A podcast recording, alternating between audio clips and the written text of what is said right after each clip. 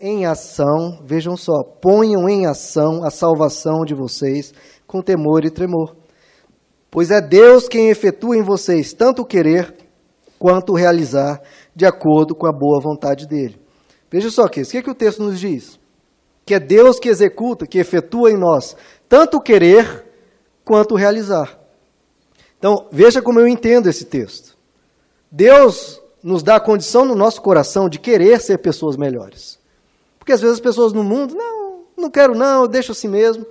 Mas quando Deus toca em nós, quando Ele, na palavra dele, vai nos ensinando, e o Espírito dele vai nos incomodando, Ele coloca em nós um querer novo. Não, eu quero ser uma pessoa melhor, eu quero melhorar, eu quero ser um melhor cônjuge, eu quero ser um melhor pai, eu quero. Então Deus vai trabalhando o querer em nós, e Ele trabalha em nós também o realizar. Ou seja, Ele vai te dar sabedoria, vai te dar as condições, vai te guiar, vai te dar força para realizar aquilo. Agora, o que, que o verso 12 diz? Você precisa colocar isso em ação. Ele te dá força, mudança no coração para querer, ele te dá força para realizar, mas você precisa botar em ação isso. Você precisa andar. Você precisa se levantar e precisa andar. É cansativo, requer esforço, requer um esforço tremendo, queridos. Mas é melhor você transformar-se, é melhor você mudar essa sua realidade do que ficar relapso diante disso. Se você quiser, queridos, Ele vai te dar forças para isso. Para mudar algo no seu coração, no seu caráter. Se você quiser. E se você se levantar e se você andar, nós precisamos crer. A Epístola de Tiago nos diz: olha, você diz que tem fé, você diz que quer mudar, me mostra o que você está fazendo. Me mostra as suas obras.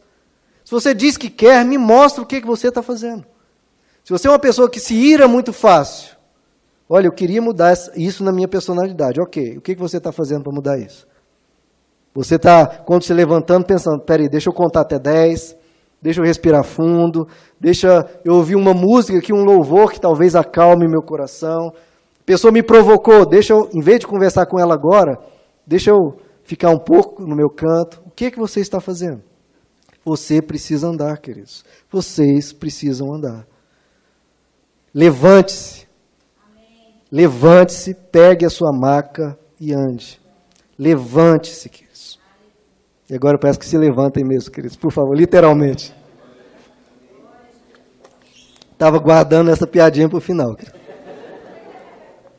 Queridos, esse é o Evangelho, onde existe um Deus que faz coisas maravilhosas nas nossas vidas, que nos abençoam tremendamente, mas é um Evangelho que também cobra de nós atitude, que cobra de nós colocar em prática o que nós aprendemos, que cobra que a gente seja diferentes. Porque o que Deus quer fazer não é apenas exteriormente, não é apenas mudando por fora, olha, minha situação era deplorável e agora está tudo bem. Principal interesse em nós querer mudar aqui dentro. Porque como o nosso interior é, nosso interior é caótico, nosso interior é descontrolado, nosso interior é irascível, nosso interior é problemático. Isso exterioriza. Então, mesmo que Deus venha e cure tudo ao nosso redor, os nossos relacionamentos, as nossas finanças, Ele resolva tudo. Se não houve mudança interna, sabe o que vai acontecer, queridos? Todos os problemas vão voltar de novo. Uma pessoa que não tem controle nenhum financeiro e Deus resolve as dívidas. E a pessoa continua descontrolada, o que, que vai acontecer? As dívidas vão voltar de novo e talvez piores. Se Deus toca no coração e desperta o amor de novo dos filhos pelos pais, ou na família, ou em alguma contenda que houve, Deus resolve aquilo, há perdão, e a pessoa não muda o caráter dela, o que, que vai acontecer, queridos? O problema vai voltar de novo. É por isso que Jesus está falando: eu posso curar a paralisia, eu posso resolver o seu problema financeiro, eu posso resolver o seu problema familiar, mas eu preciso transformar você também. Eu quero que você tome uma decisão de se levantar. Eu quero que você carregue as marcas, os pesos do passado, não importa, carregue isso. Não adianta ficar reclamando, carregue isso. Existe um fardo, existe, leve. Leve esse fardo. Por fim, vamos agir Vamos tomar atitudes. Não deixe para amanhã, queridos. Tome a decisão hoje de ser uma pessoa melhor, de enfrentar esse problema. E sabendo, queridos, que Jesus anda no nosso meio, que Jesus está passeando por essa igreja, e olhando para aqueles que têm paralisia, que tem algo parado na vida e Ele quer te dar as condições. Queridos, Jesus não aceita ninguém paralisado. Não, não aceita ninguém parado. Não, ele não quer ver isso. Ele se incomoda em ver-nos parados e presos. Ele se incomoda. Olhe para Jesus, ele é uma esperança que não falha, queridos. Ele é uma esperança certa. Ele é a nossa força. A Bíblia diz que tudo pode aquele que crê. Tudo é possível aquele que crê. Olhe para Jesus. E Jesus diz para você: agora, você quer ser curado? Quem quer ser curado aqui? Você quer ser curado?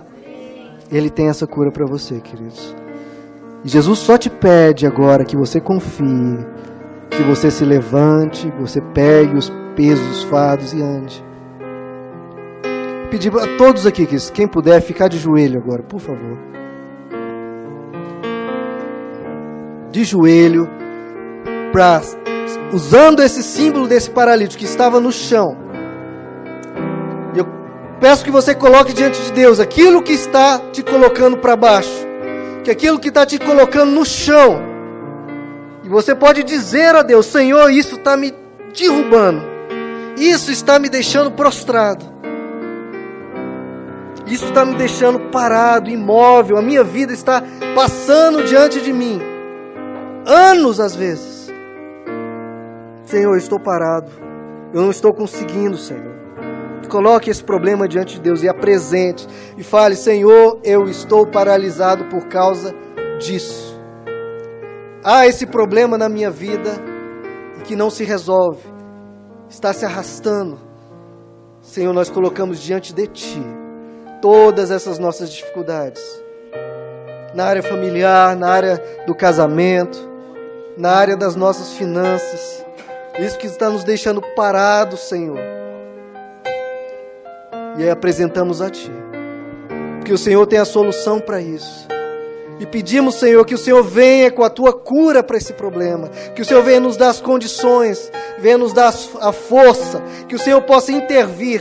Nós, nós cremos que o Senhor passeia no nosso meio e que o Senhor possa tocar em cada um aqui, na vida de cada um aqui. E libera, Senhor, a tua palavra de vitória. Libera a cura, libera a restauração. Põe em movimento as nossas vidas, Senhor. Põe em movimento as nossas vidas. Coloca-nos de pé pelo poder da tua palavra, pela autoridade que há no teu nome. Em nome de Jesus, nós colocamos diante de ti as nossas vidas. Hoje é noite que Jesus vai curar. Hoje é noite que Jesus vai atuar porque Ele não quer ver nenhum de nós paralisados. Ele quer nos ver em movimento, Ele quer nos ver felizes, Ele quer nos ver superando isso. E agora eu quero que, se você crê nisso, olhe para Jesus, queridos, olhe para Jesus. E Ele te pergunta: Você quer ser curado? Você quer ser curado, querido? Fale para Jesus agora: Você quer ser curado? Fale mais alto, Ele não está ouvindo. Você quer ser curado? Agora, usando esse texto, eu quero que você se coloque de pé, mas se coloque de pé diante desse problema. Se coloque de pé agora, pode ficar de pé. E fale para Jesus: Jesus, eu estou me levantando no teu nome.